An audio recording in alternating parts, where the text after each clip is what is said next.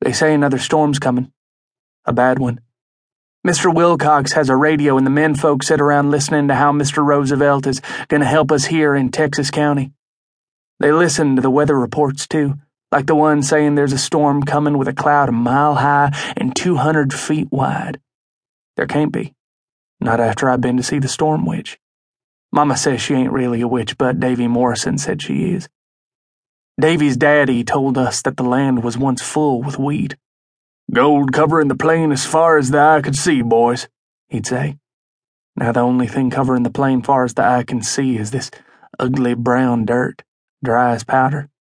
The way Davy's daddy tells it, the earth was good once, before old lady Deakins came.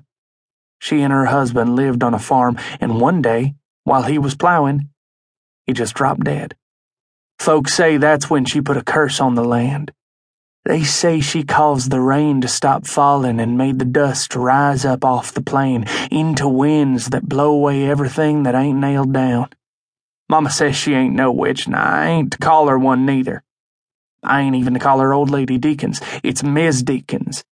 Mama says when her man passed, she went kinda touched in the head, and it ain't right to make fun of her.